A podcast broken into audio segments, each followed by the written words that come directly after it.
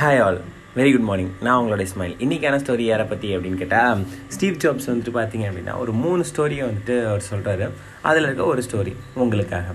And என்ன சொல்கிறாரு அப்படின்னும் போது ஃபெயிலியர் எவ்வளோ முக்கியம் தெரியுமா? நான்லாம் ஃபெயிலியர் ஆகலை அப்படின்னா இந்த நிலைமையில் வந்திருக்க மாட்டேன்.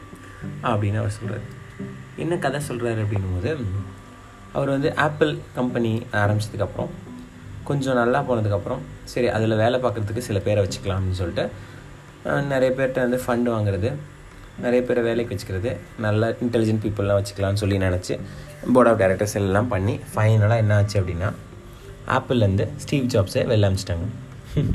நிஜமாக தாங்க நம்ம கம்பெனிலேருந்து நம்மளே வெளில அமிச்சிட்டாங்க ஏன்னா அந்த அளவுக்கு பீப்புள் இன்டெலிஜென்ட் அண்ட் நம்ம தேவையில்லைன்னு நினைக்கிற மாதிரி நடந்திருக்கும் ஸோ நாள்கள் போது என்ன பண்ணுறதுனே தெரில ரொம்ப கேவலமாக இருக்குது ஐயோ வாழ்க்கையே இப்படி இருக்கே அப்படின்னு நினைக்க தோணுது.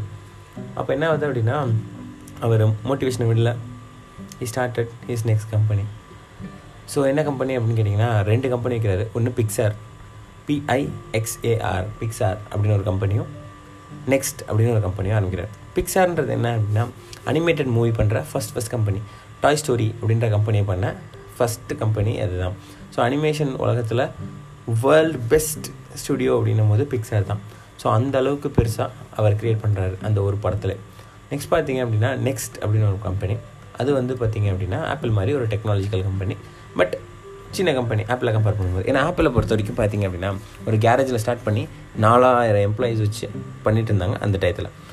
ஸோ அதுக்கப்புறம் என்னாச்சு அப்படின்னும் போது இந்த நெக்ஸ்ட்ன்ற கம்பெனியை வந்துட்டு இவங்க வந்து அக்யூர் பண்ணுறாங்க ஆப்பிள் அக்யூர் பண்ணிவிட்டு அந்த ஸ்டீவ் ஜாப்ஸை இங்கேயே வேலை கொடுக்குறாங்க. அப்புறம் அவரை சிஇஓ ஆக்குறாங்க. இதுதான் ஹிஸ்ட்ரி ஸோ இதில் நமக்கு என்ன தெரியுது அப்படின்னும் போது ஒரு நம்ம மண்டையில் வந்து டமால்னு இடி மாதிரி விழுகிற விஷயம். நமக்கு நல்லதாக கூட இருக்கலாம். அது எப்போ தெரியும் அப்படின்னா நம்ம ஃப்யூச்சர் பில்ட் ஆனதுக்கப்புறம் தான் தெரியும். இன்றைக்கி நான் இருக்க நிலைமைக்கு எனக்கு ஒரு ஃபெயிலியர் நடந்திருக்கலாம். அந்த ஃபெயிலியர் தான் இந்த சக்ஸஸ்க்கு காரணம். அப்படின்னு நான் நினைக்கணும். இந்த ஃபெயிலியர்ஸ் தான் என்னை இன்னும் மோட்டிவேட் பண்ணியிருக்கேன் ஸோ பில்கேட்ஸ் வந்துட்டு ஸ்டீவ் ஜாப்ஸ் என்ன சொல்கிறார் அப்படின்னா நான் பாட்டுக்கு ஆப்பிளே இருந்திருந்தேன் அப்படின்னா ஆப்பிள் டெவலப் பண்ண தான் தெரிஞ்சிருக்கோம். நெக்ஸ்ட்னு ஒரு கம்பெனி ஆரம்பிச்சு தான் ஆப்பிளுக்கு டெவலப் ஆப்பிளில் உள்ள ப்ராசரில் உள்ள ஹார்ட் அங்கே நெக்ஸ்ட் கம்பெனியில் தான் எனக்கு கிடச்சிது.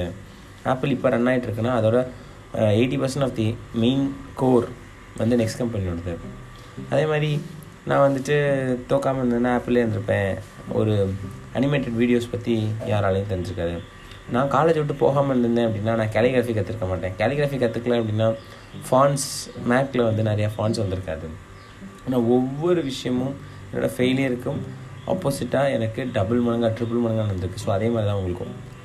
எனக்கே ஒரு நாள் நீங்கள் தோற்று போகிறீங்களா உங்களுக்கு ஒன்றுமே நடக்கலையா? டோன்ட் வெரி ஆனால் முயற்சியை மட்டும் கைவிடாத.